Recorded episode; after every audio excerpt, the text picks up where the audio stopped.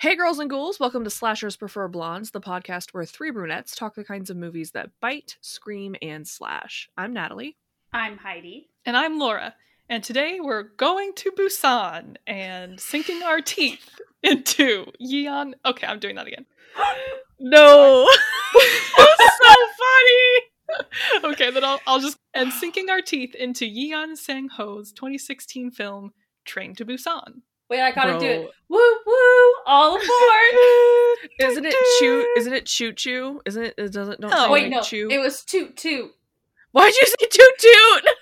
Trains toot for real. Because you told me I wasn't allowed to earlier, and Yeah. but I wasn't is gonna. this is exactly the reason. This is exactly the reason. I think it Why? is choo choo. Choo choo.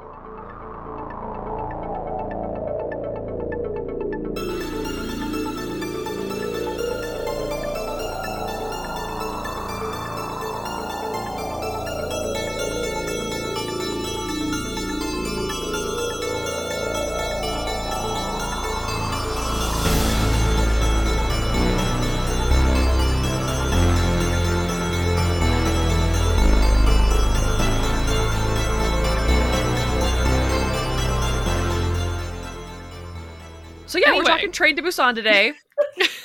this is Laura's pick. Laura, do you want to give us a little rundown as to why you chose this particular film? Yes, it's pretty simple. We hadn't done a zombie film yet. I'm a big fan of zombie films. I think I mentioned at the end of the last episode, I haven't obviously seen all of them, but I, you know, make a point to see kind of the ones that people are talking about. I love zombies as a creature. They're terrifying, but also fascinating. And yeah, I, I think that it, we would be remiss to not do a zombie film around this time because I think that I think it's about time that we talk about a zombie zombie movie. So um, yeah, it's just a popular subgenre that I really enjoy, and I think this is a really good example of a film that does zombies well, and is definitely worth talking about. So that's why I chose it. I definitely agree that of all the zombie films that I have seen, this is one of my favorites. But I'm Mhm. so curious, like, because I'm not really a zombie girl person. Mhm.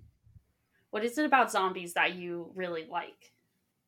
It's funny that you would ask that because I was trying to think about that exact thing today. Because I even remembered that, like, when I was first, like, the first composition class I ever took in school, I was like a freshman in high school, and uh, we had to do an expository essay. So just, you know, Yeah. do research on something, or maybe it was a research essay.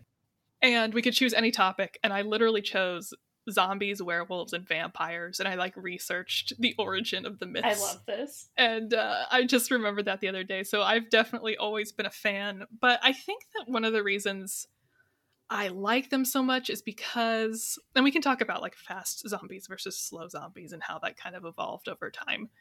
But I think I really like how it's, you know, it something that looks like a human but is obviously not. Almost kind of like the um what do they call that? The uncanny, like something that is scary because it's familiar yet different um, and there's something off about it. So you know on the outside it, it appears as something that is familiar to you but it's also kind of mutated in such a way that it is now a threat to you whereas it normally wouldn't be. I mean the the the idea of being eaten alive by uh, a zombie is terrifying in itself But being eaten alive by Timothée Chalamet. that's another thing. We'll talk about that later. Maybe a minute, maybe a minisode in the works there. Uh, thank you for bringing that up, Natalie. That is a very that that needs to be addressed. You're like the, the people need to know. I'm so uncomfortable. This this podcast is sponsored by Bones and All. By the way, oh my god, you can't say that. the podcast is not sponsored by Bones and All. The podcast It is is not sponsored not. by Bones is- and All. it's not. I wish. I mean, but is- if you wanted to sponsor us, Bones and All, um, exactly, exactly, we'd appreciate that. yeah. But yeah, I think that's why I find zombies pretty fascinating and terrifying. I love that. That makes sense. I mean, what's everybody's like first experience with this movie? Like, when was the first time I watched it? Yeah. Um, I feel like the first time I ever watched it was maybe with you, and that was uh, years ago. This came out in 2016, right? Yeah, that was years Yes. ago. It Yeah. was years ago.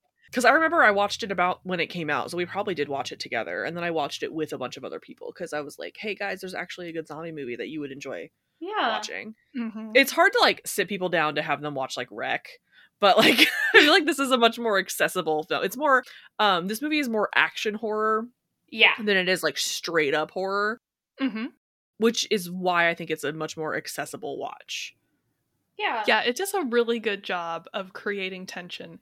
Like I and maintaining that tension throughout the whole film. I've seen this I don't know, maybe 3 or 4 times and as you'll see I'm not going to remember it that well even if I've seen even though I've seen it that many times, but I I still every time I watch it get so caught up in the moment and so tense and Mhm. like I could feel myself tensing up and I have to like make a conscious effort to relax even though I know what's going to happen. Yeah. um, so I think this, you know, I think it's a little long. I'll say that up front, but hmm kind of like the conversation we had with, I think, the lighthouse. I'm not sure what I would take out because it is. Yeah. That's it does fair. seem pretty tight, Mhm. and once you've seen it a few times, I think that's when it starts to feel long because I'm like, okay, well now we got to get through this scene, and this still has to happen, Yeah. and this hasn't happened yet.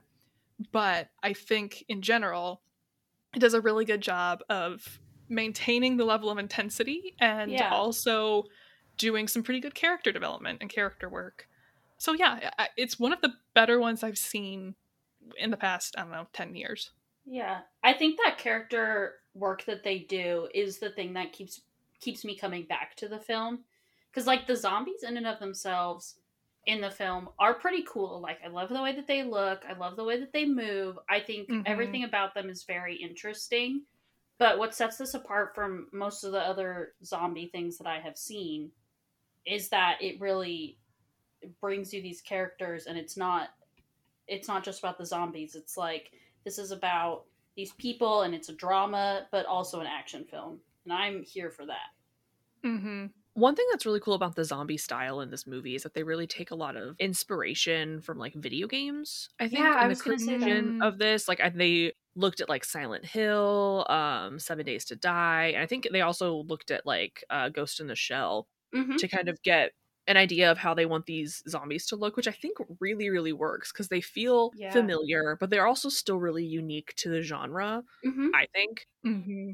You know, there's obviously like the old school zombies, and you have like the I Am Legend zombies, or the 28 Days Mhm. Later stuff, and then like Right. we're so used to now, like in the present, seeing like The Walking Dead and that being Exactly. your zombie.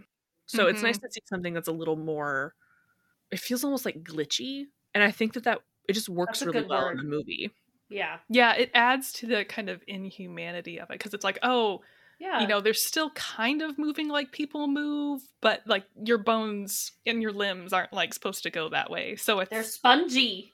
yeah, it's uh it's very unnerving more than, you know, the traditional stick your arms out in front of you or just kind of shamble around. I kind of wonder how many of the main cast, but also like how many of the extras are just dancers.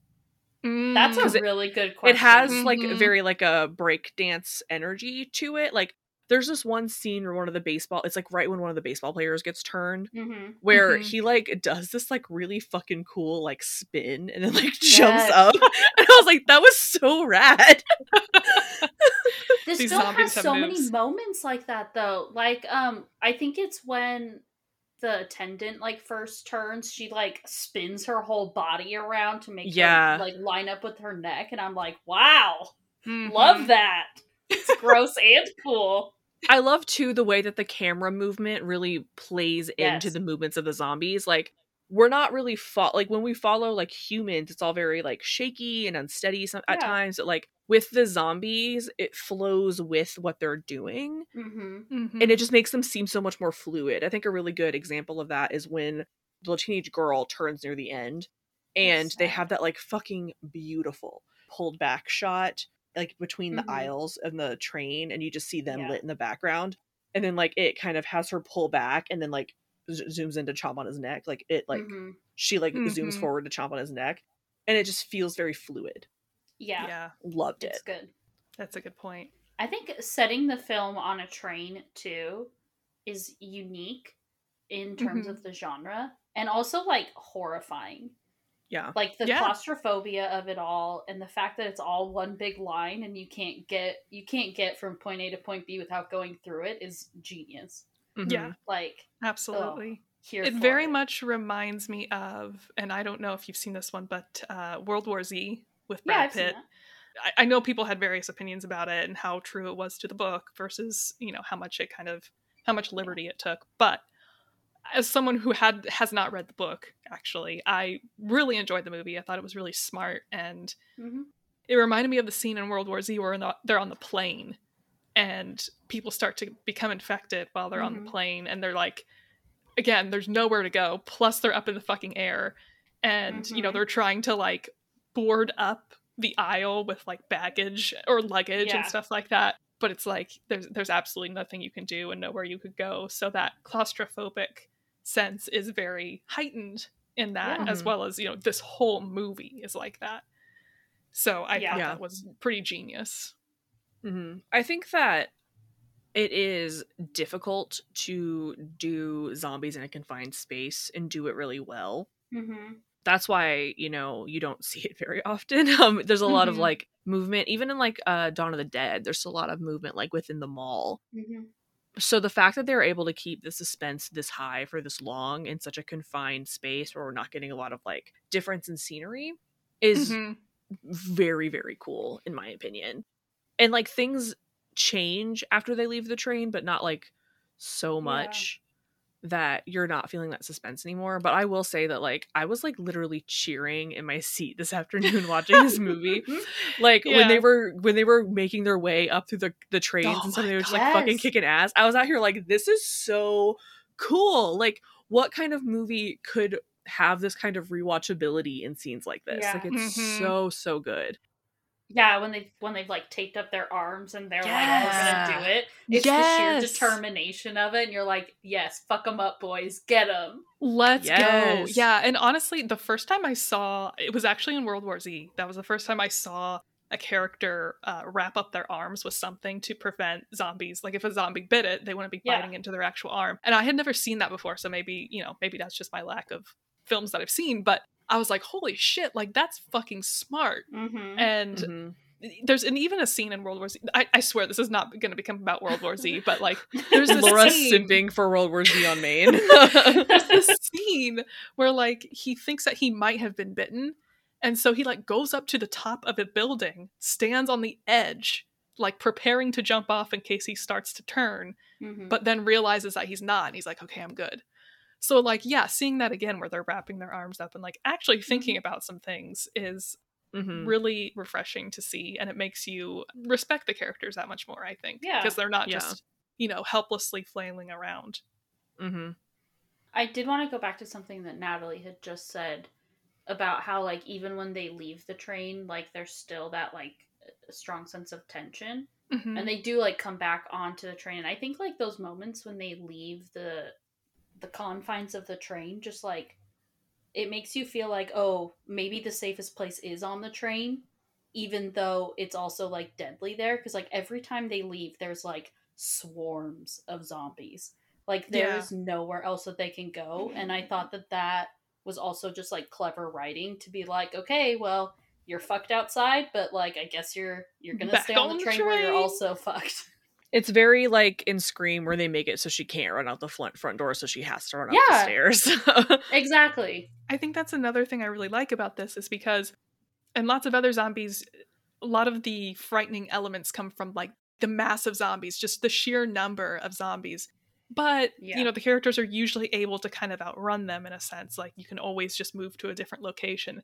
This is like you're on this train, you cannot do anything to create distance. They have to actually Mhm. physically encounter them Mm-hmm. so it's it's even scarier because it's like knowing that you have to you have to make contact Yeah. in some sense and like actually deal with it instead of just try to run to a Mhm. different location honestly, that's why movies like this are so much more effective for me. Like I, it, The Descent is I think another really good so good movie that's kind of like that, where it's like you can't get out of the situation. You just have to keep. Mhm. We we definitely are going to cover The Descent at some point. yeah it's too good for us to not cover.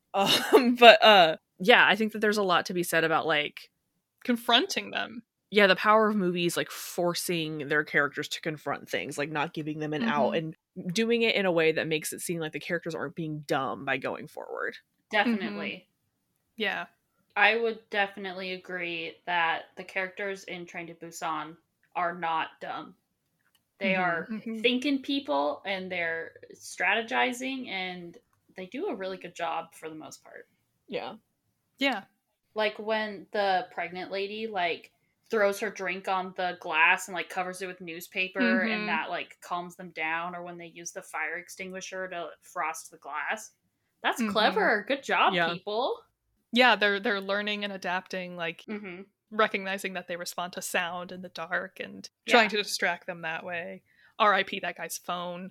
But I know, um, right? he doesn't really need it anymore.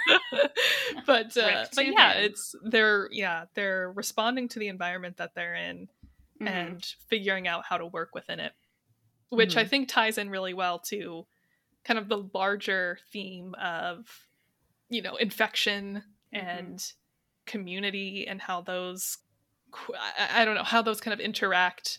hmm But yeah, I think this movie does a lot of things well, and Definitely. Mhm. that's why I can always I can keep coming back to it and having a good time every time. Mhm. hmm I definitely think for me, like I, I am not a huge zombie fan. I've never been a huge zombie fan. Yeah, yeah, yeah. I think that for me, zombies usually work when they're in a more comedic sense. So like I love Shaun of the Dead, I love Zombieland, I love uh, Life After Beth. That's another really good one that I enjoy. Life After Beth is so much fun. and it's so underrated. It's such a Yeah. good one. Um, like I love I love movies like that because I think that they're funny and um like a fun time because I don't find zombies to be scary. But I think films that use zombies effectively understand how to construct effective suspense sequences Mhm. that aren't just let's throw a bunch of zombies at the person and i think that that's what makes this film so effective like what we're saying what we were saying before i also think that's why REC is such an effective horror film Mhm. and i would even say like early walking dead i think that's one of the things that Mhm. really really worked for it i personally feel like walking dead kind of lost some of its steam for me but in the beginning like in those first couple of seasons like the first two seasons specifically like there's a lot of really intentional set pieces that are being put into place that really like make you worry about the characters Oh hell And yeah! one thing this movie does a really good job of is that it really isn't afraid to kill people off Yeah, Mhm. unfortunately. unfortunately indeed Yeah. well, I also think it would be good to kind of talk a little bit about like the evolution of the zombie because you know we start with the George Romero zombies, very slow, kind of ambling, but they're incessant. They're always going to keep coming. So it's like that dread in knowing that you're Mhm. always going to be in danger. You have to, yes, exactly, unrelenting, and you have to just keep outrunning them or hiding from them. Mhm. And I, you know, back then they were used a lot of times to signify like kind of the brain dead quality of consumers. It was used as a kind of an argument against consumerism. And then they kind of evolved. I think 28 Days Later was probably the biggest signal for like a change in the zombie because they became much faster, um, Mhm. much more aggressive, Mhm. kind of rabid. I think it's also important to point out that 28 Days Later was a turning point, not only because they became faster, but because the main villains in 28 Days Later aren't the zombies. Yeah. You know what I mean? Like True, that's, that's the true. first I think that's one of the first movies, if not the first movie, that like really was like, we're gonna use zombies, but that's not what's supposed to be the scariest here. Mhm. Like it's the people that you run into. And I think Yes. that this movie kind of comments on that as well. Like Definitely. the way that people react in a crisis and how there are Yeah. like two main ways to act and Yep. one of them is good and one of Mhm. them is not good right yeah there's a very there's a very clear line there the other thing is you know with this kind of newer type of zombie it's much more focused on the quote unquote zombie virus and the Mhm, whole mhm. outbreak of everything so it's it shifts it to a much more biological aspect of like focusing on the virus as the source of the zombies and the the way that it spreads and why it's so easily spread and how it can affect so many people so everyone's vulnerable to it so it even seems that much more threatening and dangerous and that sort of thing also definitely became more popular with video games too like resident evil yeah The. Last of Us. And clearly- out to The Last of Us. It seems applicable terrifyingly applicable today uh you know the outbreak and a the lot spread. a lot of this felt terrifyingly applicable today. Yes, That's one of the many reasons I started crying on my couch this afternoon watching this movie. Yeah. I just I think I hit this part in the middle of the movie where I was like this is such a good example of the way our society operates. You know what I mean? Like yeah. there are so many people who at the minute crisis struck like just did not care about anybody but themselves. And like Yep. that to me is so sad. yeah Like it's so sad. there are multiple scenes where they talk about the main character's daughter is basically calling him out for being a selfish asshole Mhm. and so yeah. one of the big themes in this is you know sticking together and and Mhm. kind of a com- sense of community and i want to say that one of the things one of the tropes that i don't like about zombie films tv shows whatever is that people are still fighting each other in these in Mhm. these narratives and so they're not every time i'm like why would you not band together against the common enemy but i'm also thinking well you know it kind of creates a social vacuum so then of course people are going to start vying for power and trying to you know I mean, let's be real here. In this movie, capitalism is the true Yeah. enemy because capitalism is what is inciting all of this bullshit to begin with. Like, there's a reason why that guy, the, why the fucking asshole guy is a COO of a co- of a corporation. Exactly. There's a reason why the main character is a fucking fund manager. like, Mhm. It's it's all about capitalism. like, like, that's what the movie's about. Yeah, I think like there's a lot that this movie has to offer about like class, yeah definitely class Oh, criticism, hundred percent. and the fact that it took place like two years after a deadly like ferry incident that killed like 300 people and the only people that really survived were the crew who pretty much told everyone like stay in your rooms and don't leave even though the ship is sinking and just save themselves. Like there's a lot there's a lot that is indicted in this film as like a response to that like fend for yourself mentality hmm did that actually happen yes that's a real thing i did yeah, not you should that. talk about that a little bit more because I didn't know about that either. Yeah, it was back in like 2014. There was a major ferry incident that it like the 300 something people that died were mostly teenagers. oh oh my god And like I said, like the crew got into lifeboats and like saved themselves and left like all of these kids my to god try to save themselves and unfortunately that didn't really happen. Oh my god.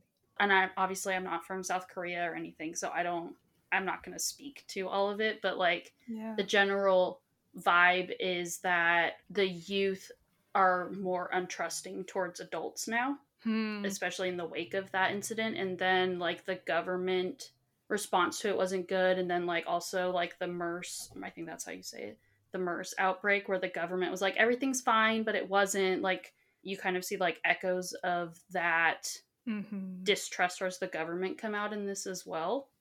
Oh, definitely. Yeah, And that's that's huge in a lot of South Korean horror. I mean, I Oh, guess yeah. probably it's probably huge in a lot of South Korean cinema, but I only really watch South Korean horror cinema. yeah. but that's a huge part of that as well. The ferry incident also, I haven't seen it, but I know that that specific incident also ripples a lot through All of Us Are Dead, that Netflix series. Mm. That Hmm. comes up a lot in that as well as like a response to what happened and like the the way that the culture kind of has has changed from we're going to do what we were told to yeah no, that's not going to fly anymore. Like we Yeah. did what we were told, and 300 of us died. That's Yeah. interesting. Thank you for Yeah. putting that context yeah out. Yeah. Well, yeah, I, I think there's a lot to be said about that theme in this, so might as well just get into it. Did you have anything else to say about zombies? Um, We very derailed you. We very much so derailed you. no, I was just gonna say that I yeah, I hate that trope of people just instantly turning Mm. against each other Yeah. because I'm like, this is not the time, people. yeah. So somebody else did not like later seasons of The Walking Dead. I'm assuming. yeah. So I don't know. This took that in a different direction. So and, and Yeah. perhaps we could say commented on it in that way. Mm-hmm.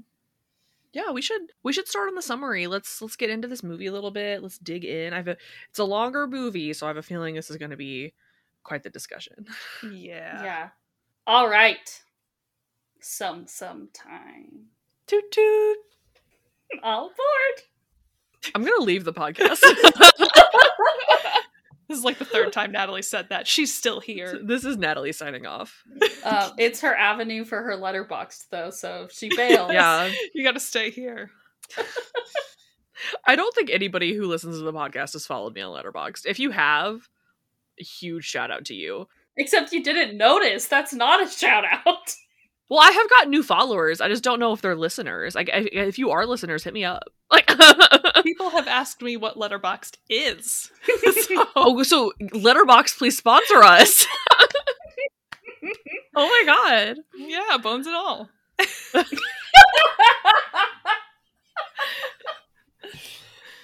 I'm dying.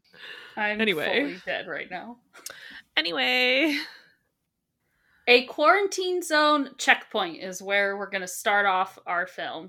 Workers in safety suits help sanitize a local farmer's truck as it tries to pass through.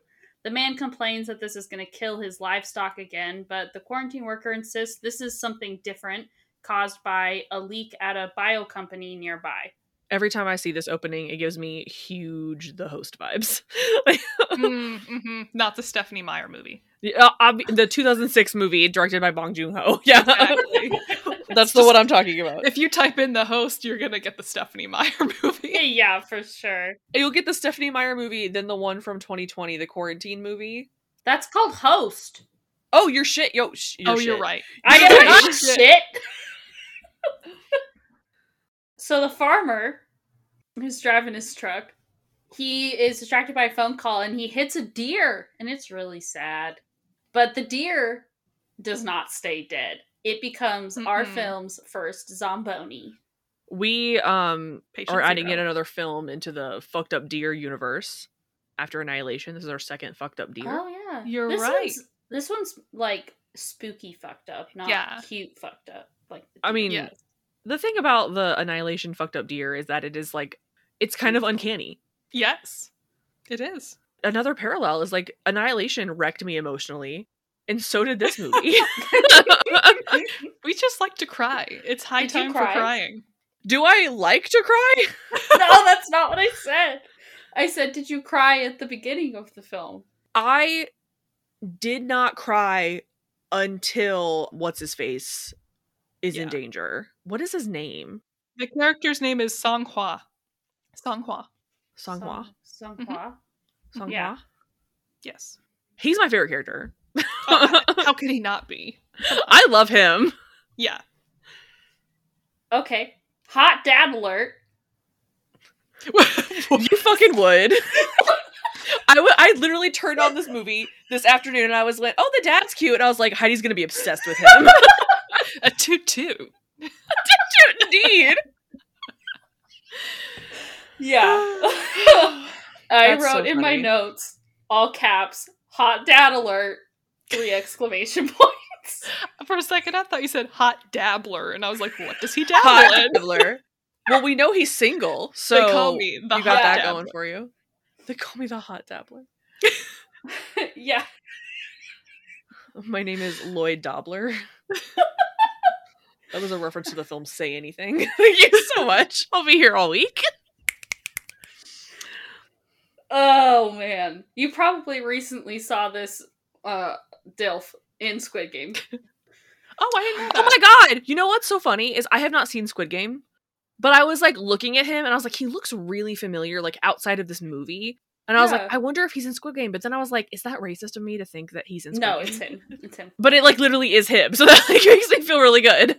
He's also in this space horror show on Netflix that was like fine, but he was great in it.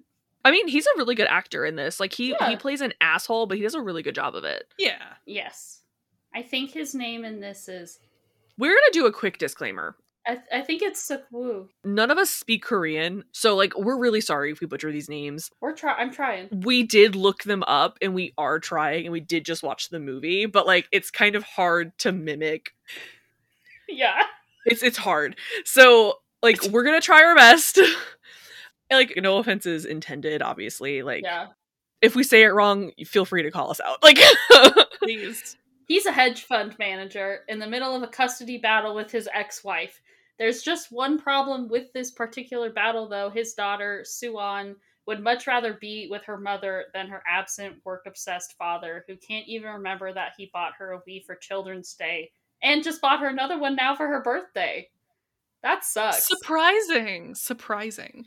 That literally is such a good scene. Like yeah. one one of the things about this movie that makes it so effective because there are a ton of characters in this film. It does a really good job of quickly setting up characters and not Mhm. fully leaning on stereotype to do so and it's still being super super effective. Like that one scene between Suan and the dad, you're immediately like I understand this relationship. I feel so bad for this little girl. Like Yeah. yeah. But, you know, in a sense, you do see that he is like obviously he's not able to be in her life very much, but he is Mhm. kind of trying. Like at the beginning Yeah. of that one scene, he's he's or at the end of the beginning scene, he's like, you know, what do kids like these days? So it's like he's not in touch with her, he's not in tune with her interests, but he's still trying to connect with her in one way or another. I'm not condoning that Yeah, but, like- behavior, but like he's doing a shit job. Maybe he should have asked her what she liked before her Exactly. birthday. Yeah. So he's like, why don't you love me? I'm trying so hard. so Uh, he's, he's doing he's doing a bad job. yeah. He is. yeah, he is. he is. Her face when she opens it and realizes what it is is heartbreaking. Yeah. That little Oh. girl is a She is a phenomenal good- actress. Actress. She is phenomenal in this. See, makes or breaks the movie. Natalie's right. Uh, yeah, like literally, if a child actor is good, I will love it. If they are Mhm. not, Burn it down. burn it down. What Suan does want for her birthday, though, is to go see her mom in Busan, and she's even planned to take herself so as not to bother her father. Oh, that's so sad. That was sad too. Mm-hmm. He tries to turn her down, saying that, you know, maybe next week when work is less busy, he'll take her. He later has a conversation with his mother, who insists that he try to reconcile with his ex wife and reminds him that even though his work may be important, he is missing out on the most important moments in his daughter's life, like the recital that she really wanted him to be at, but he skipped out on. The guilt drives him to agree to take her to see her mom, and on their way to the station, he tries to understand why she didn't finish singing her song at the recital, but they are interrupted by a parade of emergency services vehicles heading towards a high rise building fire. It's beginning. Yeah, it is. It's interesting in the moment that he he gives this like little speech about how like when you start something, you have to finish it. Otherwise, it's my you might as well not start it at all. Mm-hmm.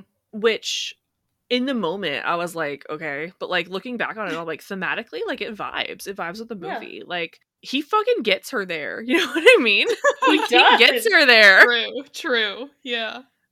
At the train station, all seems to be well at first, but as the station worker is ready to give the signal for the train to leave, a woman sneaks on board and she is not well.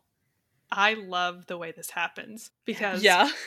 it's just a little it's just a blip on the screen like you you just see her she's not really being like sneaky about it or anything she just like full on runs in in just like absolute chaos Oh, yeah. but i love how it's just something as simple as that like one Mhm. person running onto the Mhm. train that leads to just complete madness and Yeah. Yeah. i love how it just happens so fucking quickly I do really like how the film sort of does a good job of quickly acclimating you to like the layout of the train, all the people Mhm. we're going to be interacting with. And I like that it also throws in some early like red herrings, like people that you think might end up being important but end up not really being important. Mhm. Mhm. I was like, this is good. It was a, it's a really good way to kind of just like quickly let you like know everything. I was like, okay, these are the teens. This is the the buff man who you don't really know how to read yet, yeah but it's kind of funny. It's like here's here's the the train attendants, and it's Yeah. like here this is this old lesbian couple, and then I don't know. sisters. I- Oh, yeah. yeah. the first time I, saw it, I- I keep seeing them as gay, and they could they they are like they can be sisters, and that's totally fine. But like I have to say, sitting there and knowing in my brain, being like, I don't think that they're gay, but like watching it in like on the couch this afternoon, like that part where they get separated, I sobbed. oh, I was like, this is so fucking sad. But like, yeah, we're getting like a little quick rundown of like who all the people are, and it's very quick and it's very efficient, yeah, and it, it still is. gives you so much. hmm Yeah, and they really do like run the gamut of like all the classes, like all the social classes right here. We've got one from everywhere. Hmm Literally, this is a wonderful film to double bill with Snowpiercer. Yeah, I don't think I said that on mic, but like I think that double billing this with Snowpiercer would be phenomenal, and I Yeah. kind of want to watch it when we're done recording. that's valid. Okay, where was I? To make matters worse, the like attendant outside the train notices that a fight is breaking out at the top of the stairs and is too late to realize that the zombies are already here. The train departs though, with the zombie girl on board, and as she wanders about, she runs into an attendant and attacks her, eventually turning her, and the two of them start to wreak havoc upon the passengers of the train. Yeah, that's also a good scene. You know, it's the initial like, what the fuck's going on? Yeah. For you and for the characters, because, you know, the attendant rushes up to her thinking she's like seizing and needs medical Yeah. attention and uh, quickly finds out that that's not the case. So you uh they they get into it very quickly, which I appreciate. I appreciate Yeah. getting right Yeah. into it and being like, this is what we're here for. Like we're giving you the background you need. Here's Yeah. where shit's gonna start happening. I love in particular the moment when the attendant is like walking back into the car and the zombie is like on her back and is like Mm. eating her neck. Mhm. That's good stuff. yeah, Yeah.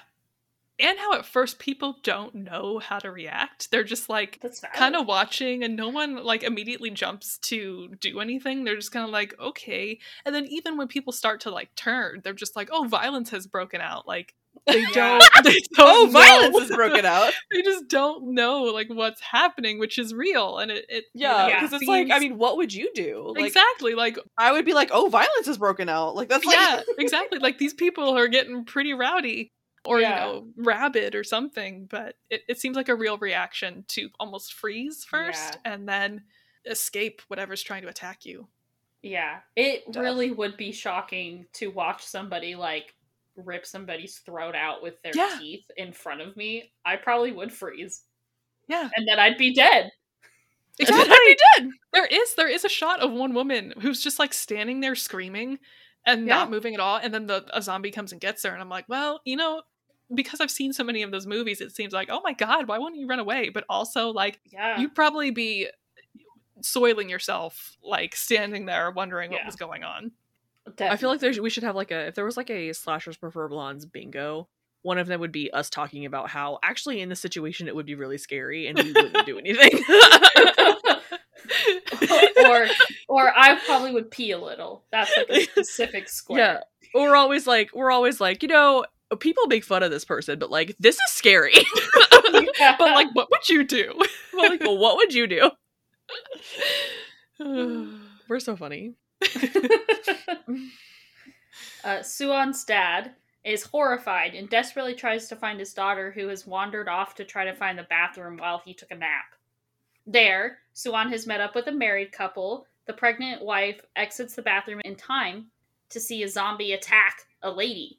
She tells her husband, a wrestler guy, Sang-hwa. I'm gonna call him wrestler guy for the rest of the thing. He is in Eternals. He's so good. He's so good. He's also really Yeah. good in Eternals. Yes. Anyway, she yells at her husband to like help the person being attacked. And while he fights off the zombies, Suan and her dad sneak by to safety with the other humans. Just as the married couple make it to the car where everyone has gathered, Suan's dad shuts the door in their face like a real dick. Real dick. Yeah, real dick. They are eventually able to get inside though, and like zombies pile up against the door and clearly don't know how to work it, which like that's good. Yeah, that I I will say that was very convenient. like, Yeah. I don't think they know how to open this door. Which you know, What if back- that wasn't? What call if that wasn't the case? What if that? What if that wasn't the case? they it's like, I don't. What if they don't know how to open this door? Then what if that just opens the door? That would be so funny. It's like that scene in Jurassic Park when the raptors open the door handle. but it's Yes. Mhm. Wow, these zombies are more dumb than raptors. I mean, I say that like really raptors smart. aren't really intelligent. Yeah. Once again, when confronted by a raptor, we would probably freeze and die. Yeah. No, that scene in the kitchen in Jurassic Park is like genuinely terrifying. Oh yeah. Oh, oh yeah. yeah. You make one fucking noise, you're dead. I think you'd be dead no matter what in that That's true. situation. The raptors knew they were there. They're just playing with them. Well, I mean, they made it out. By sheer dumb luck. Yeah. Well, you know, life finds a way.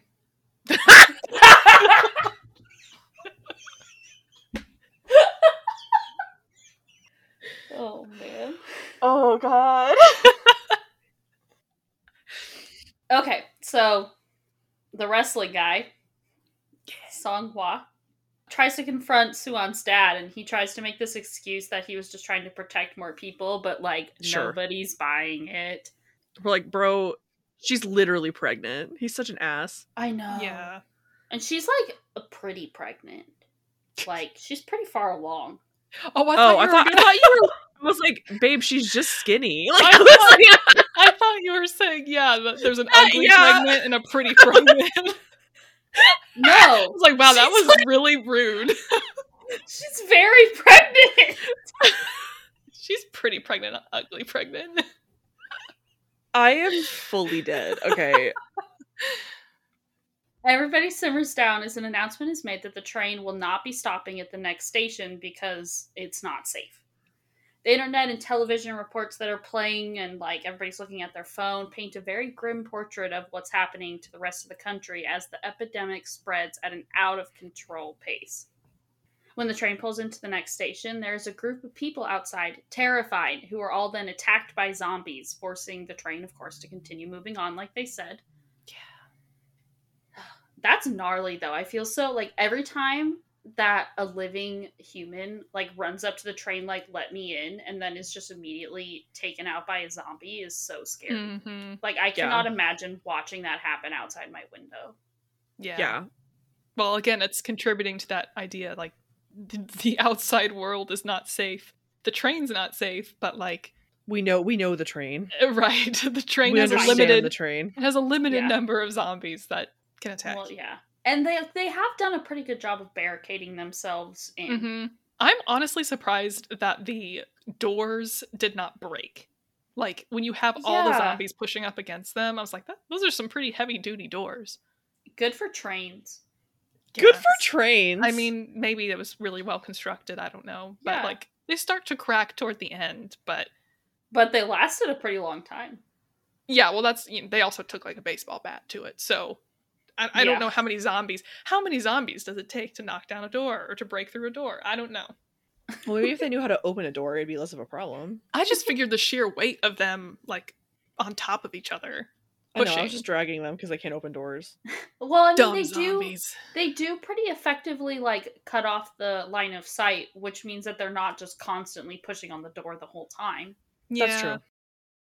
Unsure how long the passengers will have to remain on the train, the survivors retreat further back. Suan is concerned about her mom and tries to look out for others when she has the chance. We love her. She's We do. she's a pure soul. Yes. But her dad is like, stop being so nice and like you have to look out for yourself.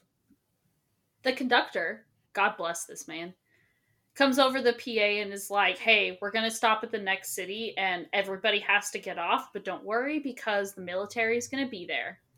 That should That be your seems like first a- sign. I mean, like hey, he's deal. not wrong. The military is there. Yeah. Yes, but when do they ever do a good job? Whoa! In movies. Whoa! Tell me a movie where they do a good job. well, the end of this movie, they don't kill them. Well, that's I mean, that's Wow. because he goes against orders. though. Stellar. They should be promoted. For for the military, that is the bare fucking minimum. They did a pretty good job in Cloverfield. I was thinking about that. Well, did we? You spent the entire don't. you spent the entirety of our Cloverfield commentary talking about how there was no way that he would actually tell them when the helicopter's leaving. Yeah, but like outside of that one guy, they did a pretty good job.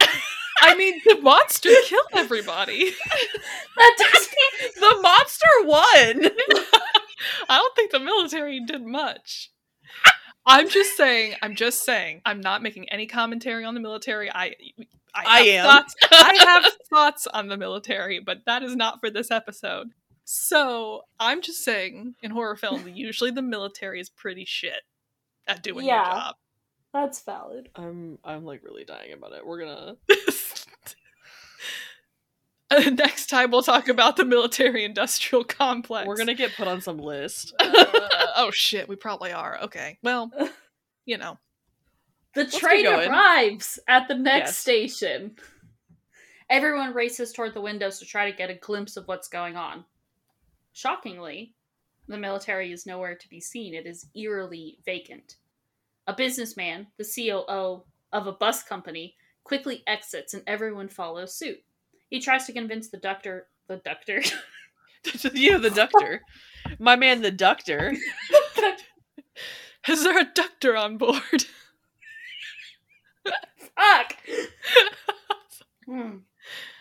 He tries to convince the conductor to just get another engine going and leave the city since everywhere is like quarantine and they need to get to Busan. The conductor refuses though and is like, We need to search to see if anybody needs help because he's a good person. Everyone is nervous as they go through the empty train station. Suan and her father break off from the group but are spotted by the homeless man who overheard the phone conversation about how to avoid the quarantine zone.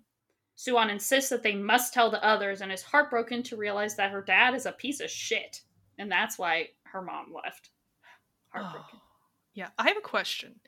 The guy who's like, "You're all gonna die" at the very beginning, where he's like, people are basically afraid of him because he's just like, Oh, in the, the- bathroom Oh, that's going, not what he says.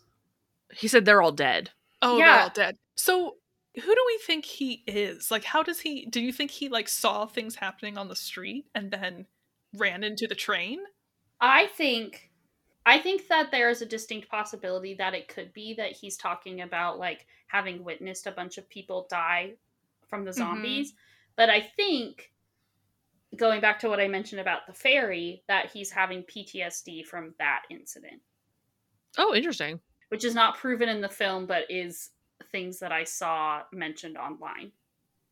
Oh, That you think he was on the ferry? Yeah, that it might have something to do with that. Huh. Again, not explicitly stated, but in the Okay. cultural context that it might have something to do with that. I just assumed what Laura said that he'd seen people die already. Yeah. and knew it was coming. At first, I was like, "Is this dude having a premonition? Like, how does he know?" We're actually watching Premonition. yeah, with Sandra that Bullock. John Travolta? Is John Travolta in Premonition? Sandra Bullock is definitely in it. Oh, there's another movie like that where I think John Oh. Travolta is in it. Yeah, Another like shitty point for that COO is he's like, there's like a guy in the bathroom. I know, and it's off. There's like a guy in the bathroom. and he looks poor. he looks poor. He's making people upset with his by his poorness. Yeah. Everybody else descend an escalator and realize something is very, very wrong. There are no police, and what gear they do find is covered in blood. And as they get to the bottom, a horrible realization strikes them. All of the soldiers have turned into zombies and are now on the attack. yeah. This is bad news bears, y'all. They're just down there vibing, like yeah. just waiting for people to come. Uh, again, are you surprised? I was not. It is kind of shocking though when they get to the bottom and it's just like a, A whole sea mass of 'em. military. yeah, and then Yeah. people people are fucked who are on the escalator because it's like Oh, so yeah. hard to run up those things. Like people are jumping over onto the stairs so they can run up. It's it's terrible. yeah, The film does know when to use large groups of zombies. Yes, correct. Yeah. Like that was very effective. Yeah. Again, it's like oh well, back on the train, I guess. Yeah. Everybody tries quite desperately to make it back, but the number of passengers who survive thins mm-hmm. drastically. As the train is trying to wait for more people, all of a sudden a whole bunch of Zambonis burst out of the window. There's no escape from them. Zambonis. Yeah. Yeah, you shouldn't call them that because I literally pictured a Zamboni. Me too. Like the the ice rink. like the ice thing. I know. Like ice Well, That's like a like babe, Michelle already a thing. Trachtenberg. I know, but I just don't want to call them zombies all the time. I'll try again. It just it takes more effort to say Zamboni than zombie. Zombarinos. the zombies. I think zombies train works. Is trying Just say to zombies, it's cleaner. for people when all of a sudden zombies burst out of the window. It's not as fun. well, I yeah, but literally like I literally thought you were we literally like- thought you I literally my brain literally just went, I don't remember that. Like You don't remember the ice trucks? Yeah, I was like I was like, I don't remember that. I was like, were they driven by the zombies? Were the zombies haven't like they're they're not at the ice rink? All right. I'm sorry, listeners, for being confusing and trying to have fun. Okay, I guess I'll try. I almost again. did a spit take. the train is trying to wait for more people when all of a sudden zombies burst out of the window. There is no escape. Fortunately, everyone we've been following so far makes it onto the train, but it's a pretty close call despite Yeah. the businessman's best efforts to leave the stragglers behind. What I like about the scene is that you see that the main group, not the dad and the daughter and the homeless guy, but or the unhoused person, the I was gonna main say, we group, should call him something else. yeah, the, they all like kind of band together to like help each other get through.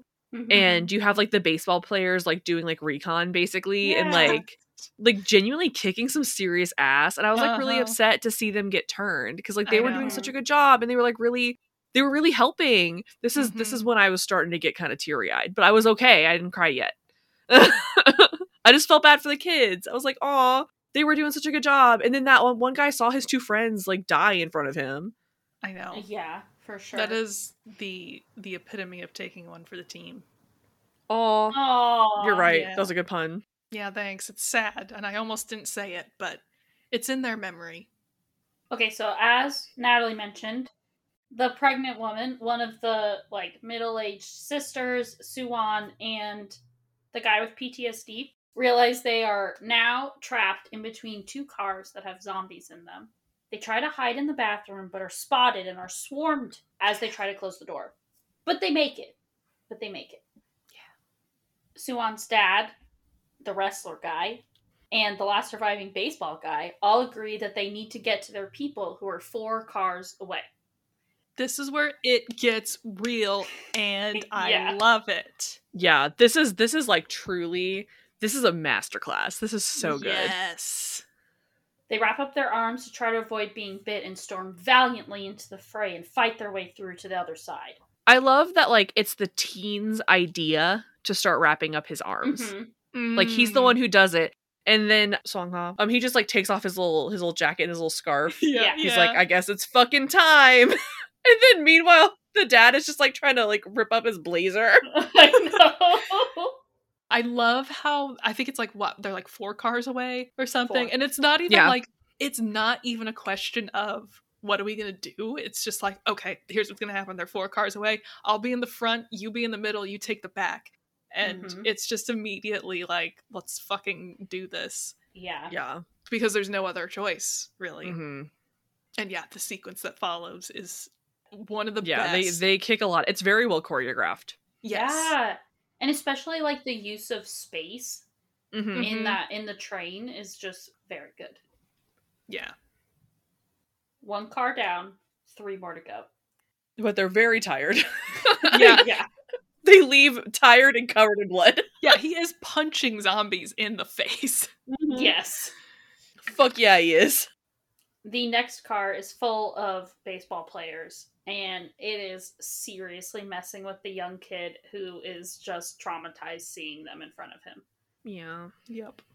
Fortunately, they enter into a tunnel, and because the vision is obscured, the zombies calm down enough for the trio to pass by mostly unnoticed. Mm-hmm. Two cars down, two to go. This time around, the three men wait for the tunnel before they start to make their moves, using the ringtone from a phone to distract the zombies so they can sneak by. They're learning. That was that was really smart. Yeah, it was. I love also like the amount of trust that these guys have for each other. Like hmm you can tell a lot. There was a lot of bonding that happened when they were getting back onto the train. Oh, yeah. Yeah. like all three of them trust each other now. And it says a lot too that like the two guys. So like Suwon's dad pretty much tried to leave this other guy for dead, but now they're Yeah. like, we're in it together. We're gonna do Mhm. this. Right, and I think a lot of growth. partially because they know that they're both kind of doing it for someone else. Like it, Yeah. it gets to the theme of, and this ties a lot in with masculinity, which I'm sure we're going to talk about. This idea of masculinity being tied to sacrifice. Um, we kind of Mhm. talked Mhm. about that in The Wicker Man as well. And I'm sure that a lot of kind of cultural values play into this as well. But it's very much centered on these men hmm banding together to save women and children and, and so i think that's kind of where their mutual respect comes from is they're putting their lives on the line for people that they love well, that and the wrestler guy did like take that nightstick and that um shield, and like Shield. Fuck up multiple zombies in front of Mhm. in front Yeah. of the dad. yeah it was yeah. very cool. Like they he fucks some shit up. So I think that he's like, well, we need this guy on our team. Like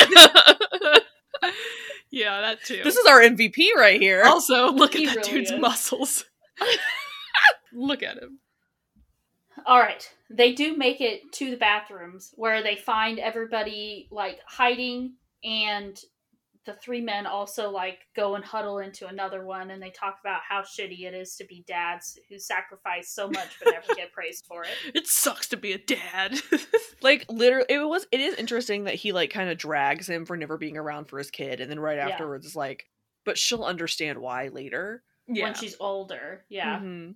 yeah and it, it was interesting to me too because i was like kind of like what is this movie trying to say like Mhm. should a father be there for his kid or should he be, you know like himself sacrificing himself doing what is right like sacrificing that relationship i don't know Mhm. i don't know what the movie wants me to think but i did cry I feel like it is an indictment of the cultural notion that you're sacrificing everything to give them a good life and missing out on everything. Like, I think the film is trying to be like, no, it's not worth it in the end because, like, what he dies, mm-hmm. spoiler.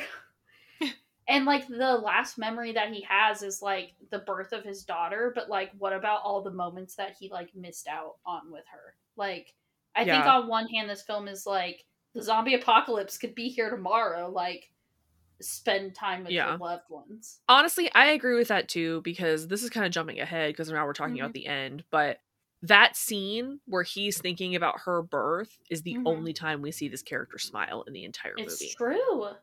I think I would say I don't think it draws a clear line. I think it's kind of arguing for both, like that it's important to be in your child's life, but part of that is kind of protecting them, which involves some Yeah. some yeah, form yeah. of self-sacrifice.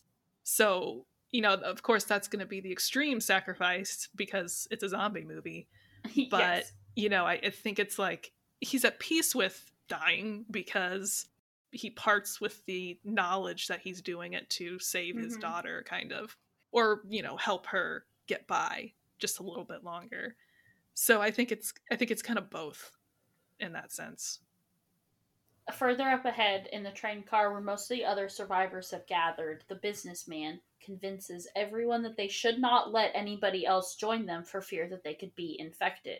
this fucking guy like no. throw him off like literally and I, what kills me what kills me is that nobody else says anything Yeah. and it's like i get it to an extent but i'm also like literally so many so many Yeah. of them it's so many people coming but like i it's also so many people coming think that they seemingly have no attachments to anyone else on the train Except so for like that girl. well, she's the only one who's fighting against it. So Yeah. they're just kind of like, well, guess we're out for ourselves. Like, fuck everyone Mhm. else. We're safe now. And that fear of what they could bring with them. Mhm. So I think the dude's playing, I mean, he's obviously playing off of that and trying to make them even more fearful by insinuating that these are outsiders who are going to Mhm. somehow Yeah. threaten or harm them rather than people that they could potentially save.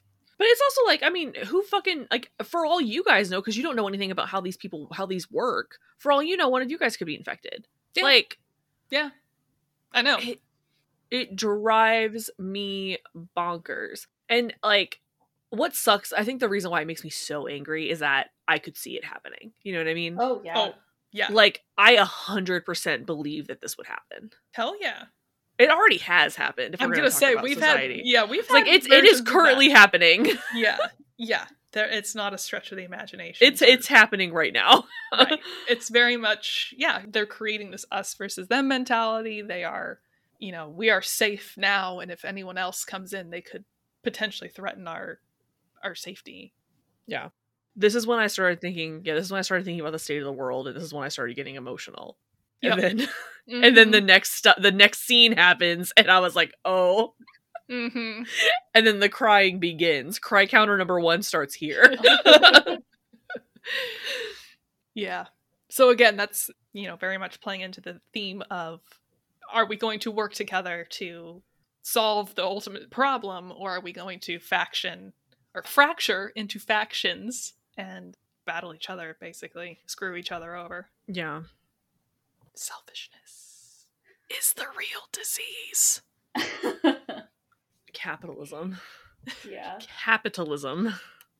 did we ever they say that there was a leak in a biotech building that caused it do, do we ever mm-hmm. get more than that like i, I didn't Nope. pick up We on get that it's the company that the dad works for. It's not the company the dad works for. It was someone they had like worked with like there, there was like a- yeah, it has like ties to his job. yeah Yeah. like they have funds in there I think that they were doing some shady um, stock market trading based on the conversation that they had at the very beginning. Like they were trying to like tank that company for the good of the market or for their wallets. Who knows? Mhm. Our ensemble fights forward, not knowing the rejection that they're going to face. Another tunnel arrives, and this time, to get through, they decide to crawl along the luggage racks out of sight, which is genius. I love this. Mhm. I would be so afraid it wouldn't hold me. That's fair. and i was afraid that like i was like how's the pregnant woman gonna slide across that i feel like there's not much room Oh, what a cue. I mean, she, I guess she would have to angle her body, yeah which you can do because of the shape. It's just not easy. yeah Honestly, shout out to her. Like Yeah. this in a quiet place, like women going through shit with a with a pregnant a I pregnancy know. happening. I could never imagine. I could never imagine. yeah They move slowly but carefully, and there are a lot of zombies in this car, but this tunnel's not going to last forever. Just as everyone is going through the door, are uh, the other guy. He doesn't ever have a name. They they call him a homeless man on the Wikipedia. It's Aw. rude. that's not nice That's 2016. It's a simpler time. I don't want to say that, but I guess I'm Mhm. going to. The homeless man slips, and the zombies all start to wander back that way. Miraculously, Suan's dad goes back to help him. They're nearly caught as the train leaves the tunnel, but are trying to hide. Mhm. As soon as they have a moment, the other guy crunches a can, and the zombies swarm them. They are so close to the car with everyone in it, but when they try the door, it's locked shut. Those assholes. mm-hmm The wrestler dude is trying desperately to shut the door to keep the zombies out, but due to the sheer number of them, he's having a hard time, and unfortunately, he does get bit. Truly so Oh. devastating. I know. Ew. So devastating. Like the second he puts his hand, like positions it differently on the Yeah. door, there's this woman, like she's a zombie and she's lying on the floor and her head's like She sticking through. snaps up She there. like she like yes slides up and bites him on the hand. Like she was just fucking You're like, waiting. You bitch. yeah. oh yeah, no, this is this is really really devastating. I'm crying. I'm fully crying at this point. I'm crying because I don't want him to die.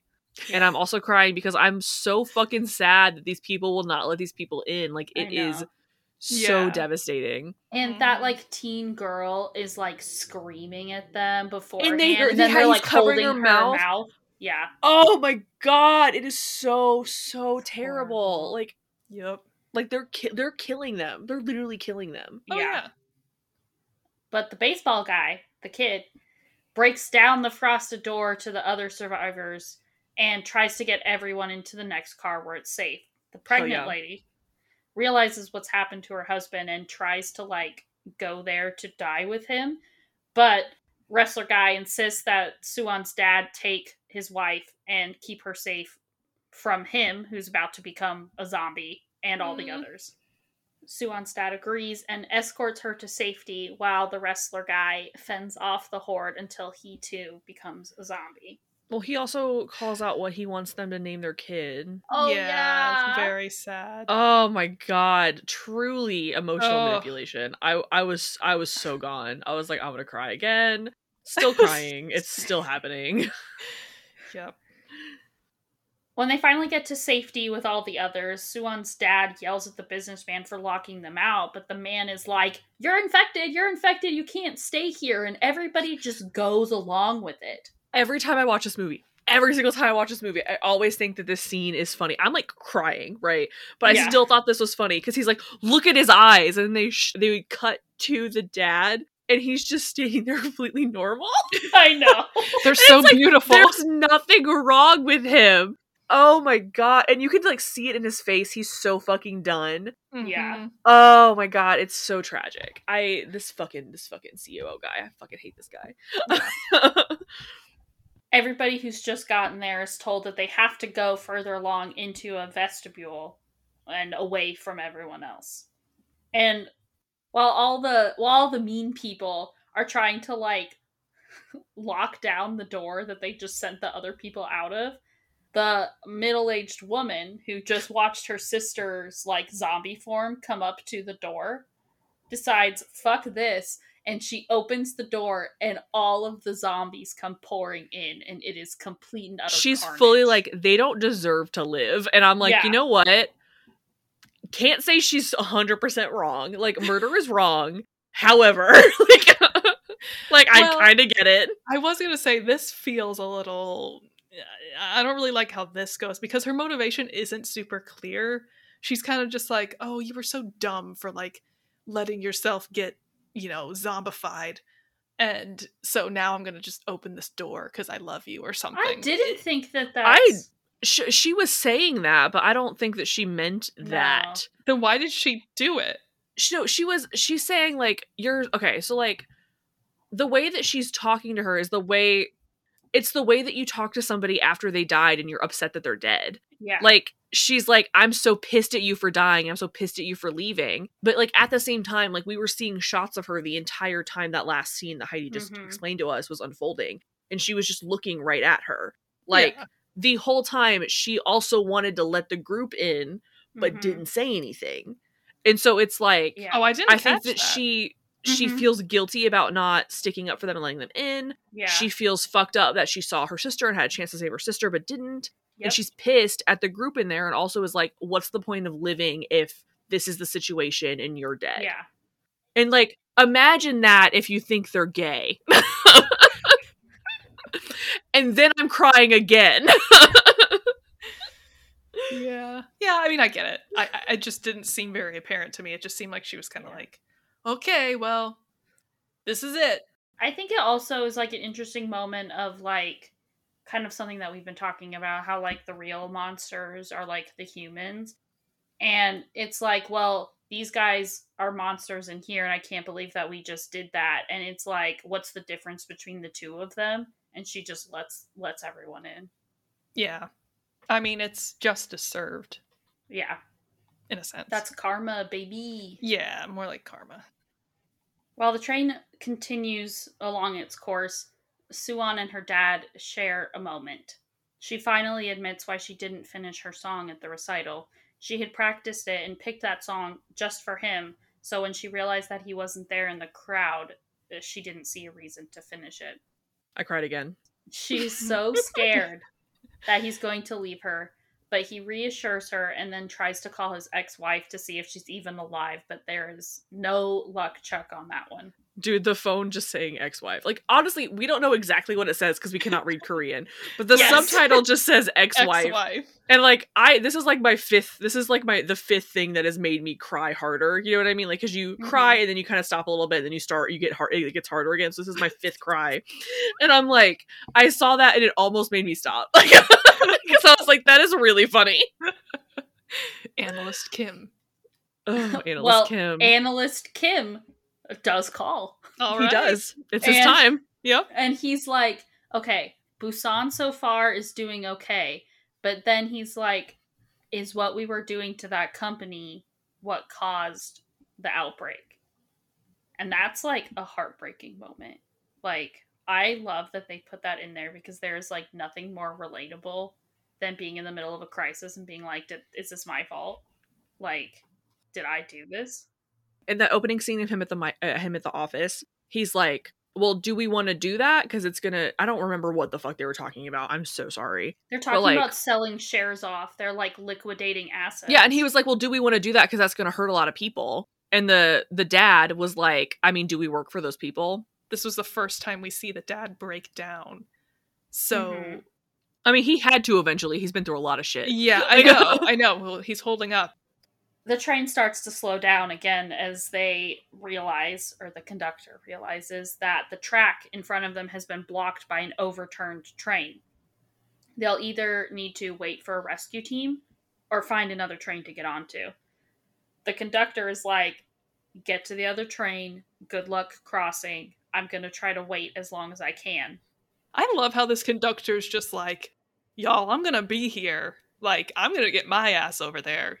Mhm. I'll try my best to wait for you. but Yeah, and he's been like Yeah. totally separate from this whole thing the entire time. yeah. He He's a really real one. has. He's a real one. He is a real one. Just like, yo, I was hired to drive this to drive this train, to conduct this train. So I'm getting us there. Mm-hmm. We're getting to Busan. he does manage to find one like engine piece that is working and he gets it up and running and like starts it creeping ahead at a pretty slow pace. The businessman and like the male attendant are trapped in a bathroom together with zombies just everywhere.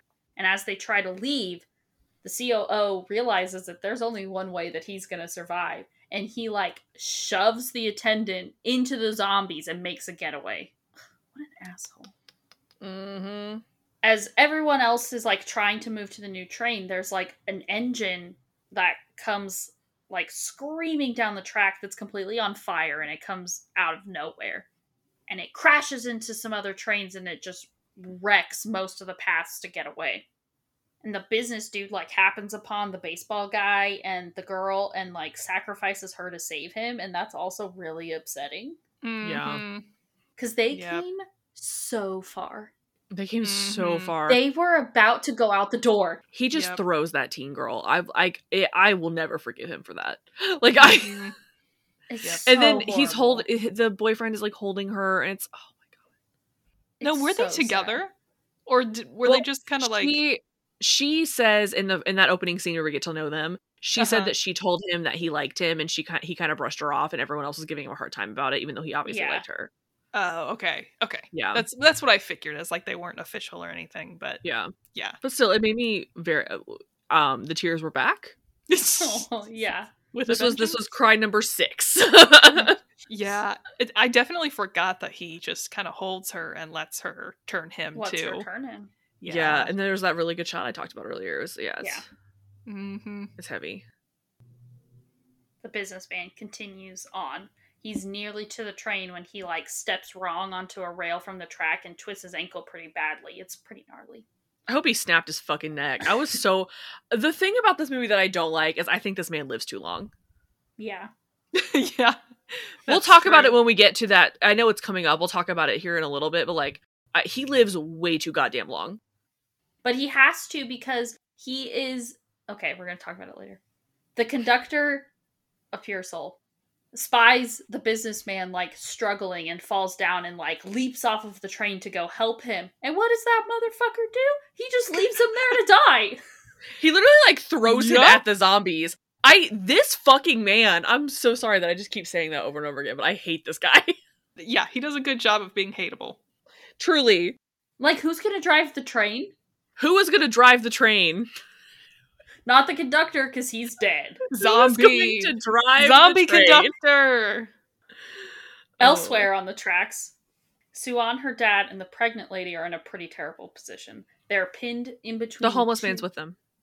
Oh yeah, yes. he is. Yep. He they are pinned in between like two zombie filled trains. Their only option is to crawl out of like this narrow hole beneath one of the trains and pray that the coast is clear. And it is, Mhm. Kind of. But the wreckage like blocks off the exit and gives the zombies like time to break the windows and they come like pouring out and to help save the pregnant lady and Suan, the homeless guy, sacrifices himself. And it is Cry number seven. so sad. Cry number seven. He just looks at them like, uh, just go. yeah. honestly, yeah, that like that was like a really good scene. It was a really Mhm. good scene because like he was a bit of a wild card as Laura said at the beginning of the movie, but Mhm. like he was just trying his best with everyone else and at, in that moment he was like it's more important for you guys to get out and I was like that I cried Mm-hmm. It is a race to the train. truly. The zombies are like hot on the trail of Are you okay? me. yeah. Why? That sigh. It's hard. This is Mhm. hard. it's sad. You're right. You're Oh, welcome. we're about to get to another. This is literally all this train shit. I was sobbing. Like I was like crying when that little girl was screaming. Like I was I crying. Yeah. Yeah. Keep going. Uh, the zombies are like hot on the trails of our of Suan, her dad, and the pregnant lady, and they manage to make it on board the engine, but the zombies are trying to slow the train down. They like create drag by like piling up on top of each other and like making a, a human anchor. that Which is overhead really shot cool. of the train and then the triangle of zombies coming out after it. Gorgeous. It's it's Gorgeous so shot. too. If you like that shot, watch World War Z. Just saying. It yeah, for sure. just saying. Suan's dad tries to kick the zombie hands like free and barely manages to succeed. But now he's got another problem. The COO was definitely bit and is now turning into a zombie, and he's between them and the controls. So here here here's the thing. Okay. So earlier when I said that I don't think that he should have lived this long, this Mhm. is the this scene is the reason why. Because I do not think that this scene is compelling. I do not think that he is a scary zombie. I okay, Yeah. I agree. I think you. the the what happens is compelling, like the dad getting bit, that's compelling. yeah. But like it being this man, I I get it thematically, but I just don't I don't find him to be as threatening as some of the other zombies we've come into contact with. I agree with you that I think like he is not a terrifying zombie, but the fact that he is like staring down like a future self, like looking at this guy and being like, "Wow, if I continue on my path, I could have been like this asshole," I think is important. I get that. I personally, like, if it were me writing the movie, if it were me writing the movie, I would have let a character that we really like make it this far and then turn at the last second. Mm. Because I think that's more compelling. But I, you, you saying that it did change things for me a little bit. Like, I, I respect that. I think that was like a really, that was a good read. Thanks. That's the only reason I think that it it has to work like that. Is if this if this movie is a is an indictment of capitalism, it has to be this guy facing off with him at the end.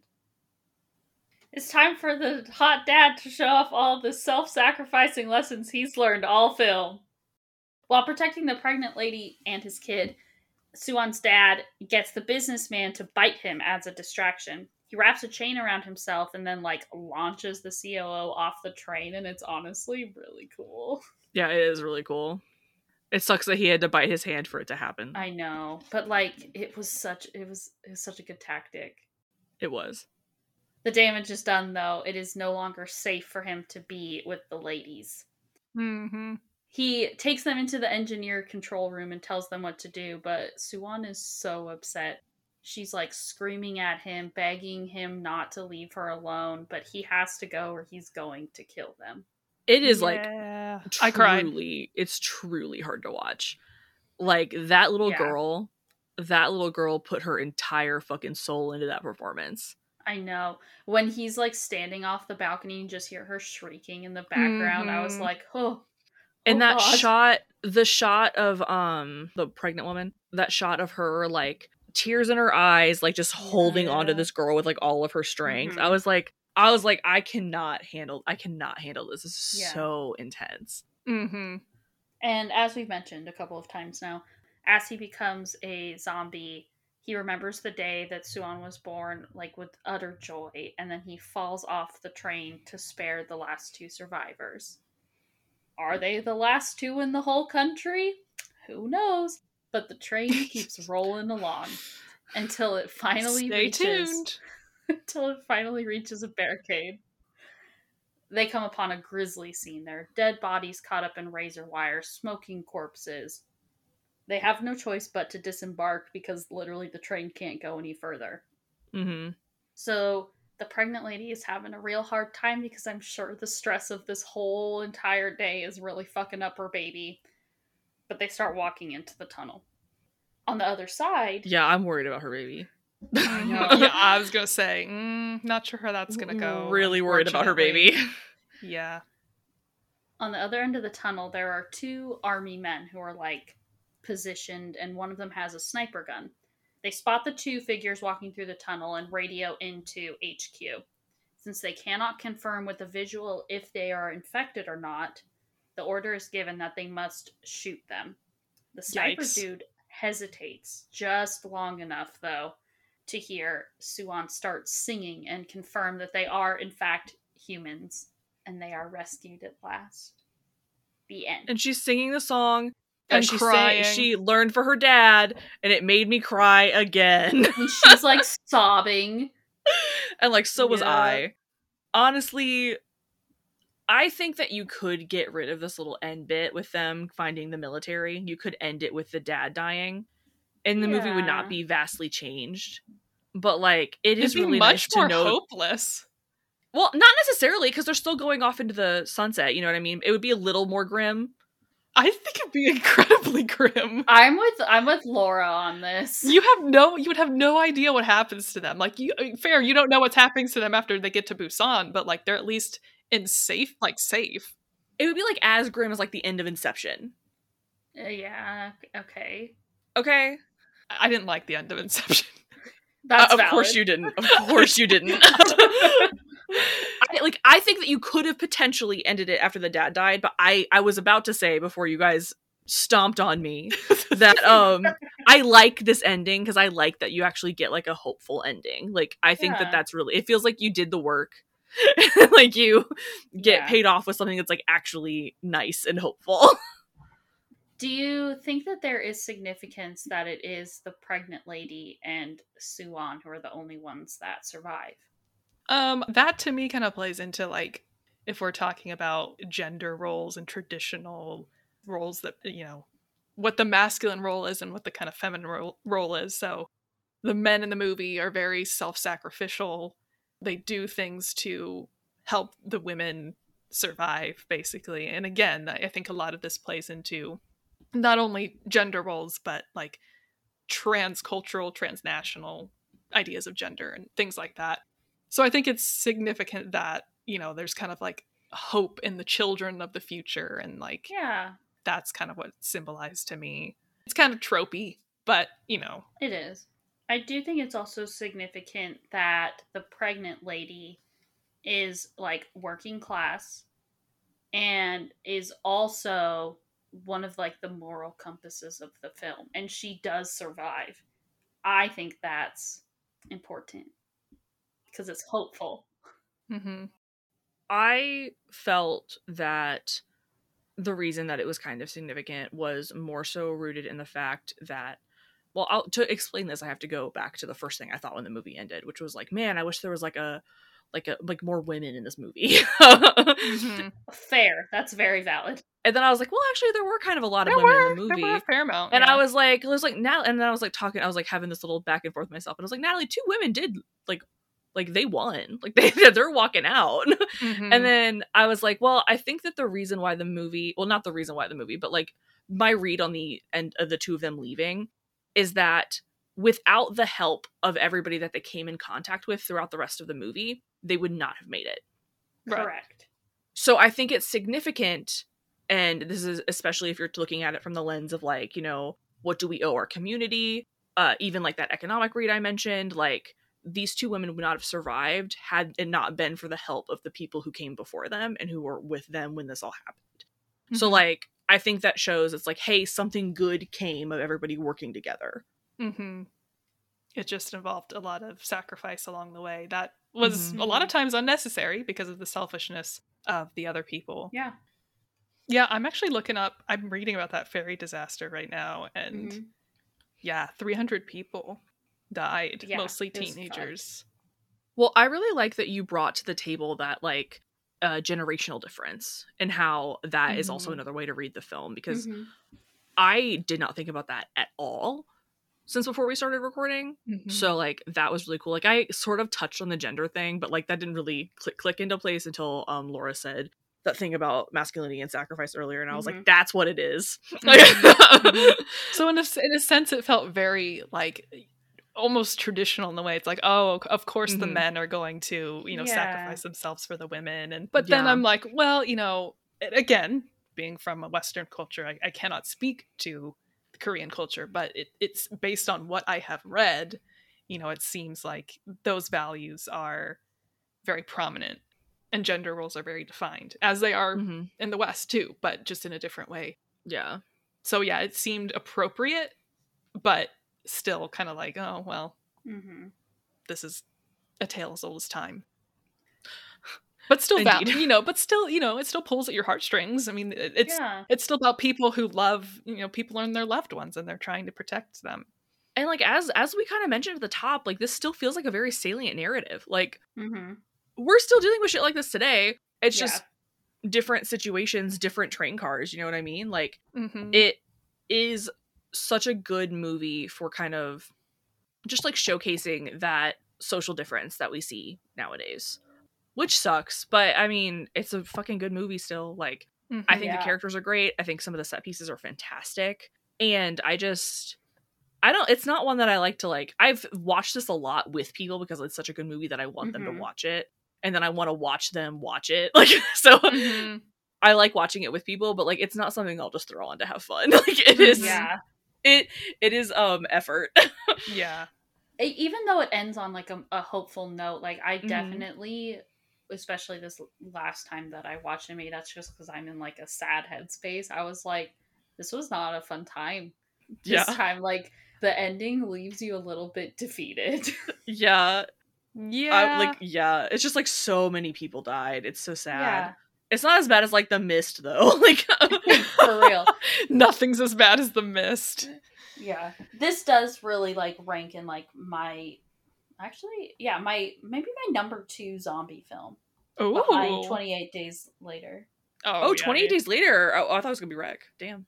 Oh shit, I forgot about REC. no, I'll still say what I said. I'll stand by that. Any other concluding thoughts? Not really. I actually, I th- I'm really glad that we did have this discussion on it because I think we all came to the table kind of unsure as to what this was gonna really be, just because we all like the movie so much, Yeah. and it's like just like a fun action. And it's not fun. It's an action horror movie that is very emotional and devastating. Um, Mhm. but I think that our discussion was really fruitful. Yeah. Well, I'm glad you enjoyed sure. it because I was not sure how much conversation we were going to get out of it, but we always manage. so, definitely. And like i also do like that i came out of this i i'm thinking about the movie differently than i was when i came into it and that's like one of the coolest things about the discussion. I we're am having. too. Yeah, I, I I do too, and I almost kind of want to go back to some of those scenes and just like rewatch them. I've seen it like three or four times, and still I'm like, did I read that right? like, you know, is there a different way to, it's a different thing to get from this? So that's Uh, cool. we've had we've had conversations like that before. We all remember talking about where the cat came from, and then Oh, yeah. yeah, Home Alone at night, and all three of us had a different answer. yeah. Yes. yep, love it. Uh, yeah, should I wrap up? Yeah. Do you want to Yeah. talk about the next pick? Well, I I'm I am it's me for the next pick. It hello, is. hello everybody. I okay, so I've gone like back and forth and sideways and up and down and triangular about what I want to do for this next episode. So acrobatic. I have had so many ideas and I have just been just oscillating constantly. So, I think that after a lot of debate, my next pick is going to be Barbarian, the film that just came out. Whoop, whoop. Yay! Yes. This is going to be a fun discussion. Heidi does not like this movie. Yeah. Well, she doesn't dislike it, dislike it, right? I don't hate it. The look on my face was incredibly hopeful because I was like, if you really hate this movie, I'm gonna be upset. No, no, no, no. I'm gonna cry. I just like I Number nine. Yeah. I was impressed with like parts of the film, but I think as it like went on, there was some kind of like comedic stuff that did not hit for me, and I was like, "What is the what is the tone of this film?" Because it does not jive. Man, what's I feel like every horror movie lately that's come out recently, I love and you don't. I don't think that that's true. I honestly, I am lukewarm on Barbarian, so I would be interested in discussing it. Because usually after we discuss I it, think s- that's my fault because I overhyped it to you. Uh, no, everyone overhyped it. I didn't. So, well, I spoke the truth. the media overhyped it. The media. But I think there's a lot of ambiguity in it, so I think it would be good to talk about it. yeah. I think I will appreciate it more after we do. Okay, so yeah, uh, keep your eyes peeled for that episode coming soon on The Barbarian 2022. Just Barbarian. Oh shit! Oh my Well, good night, folks. Okay, so Stay everybody keep your eye out. Keep your eye out for that next episode on Barbarian. We also are going to have some more minisodes and commentaries coming your way.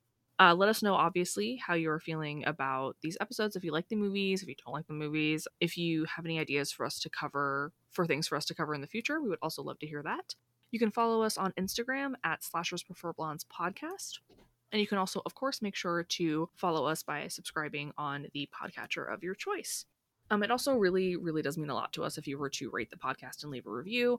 Those reviews help us get seen by more people, which means that our podcast can grow. Thank you so much for listening, and we will see you next time. Stay spooky, everybody. Toot toot. End of podcast. The toot toot really is gonna become part of our lore, and I'm really upset about that. Like, Yes.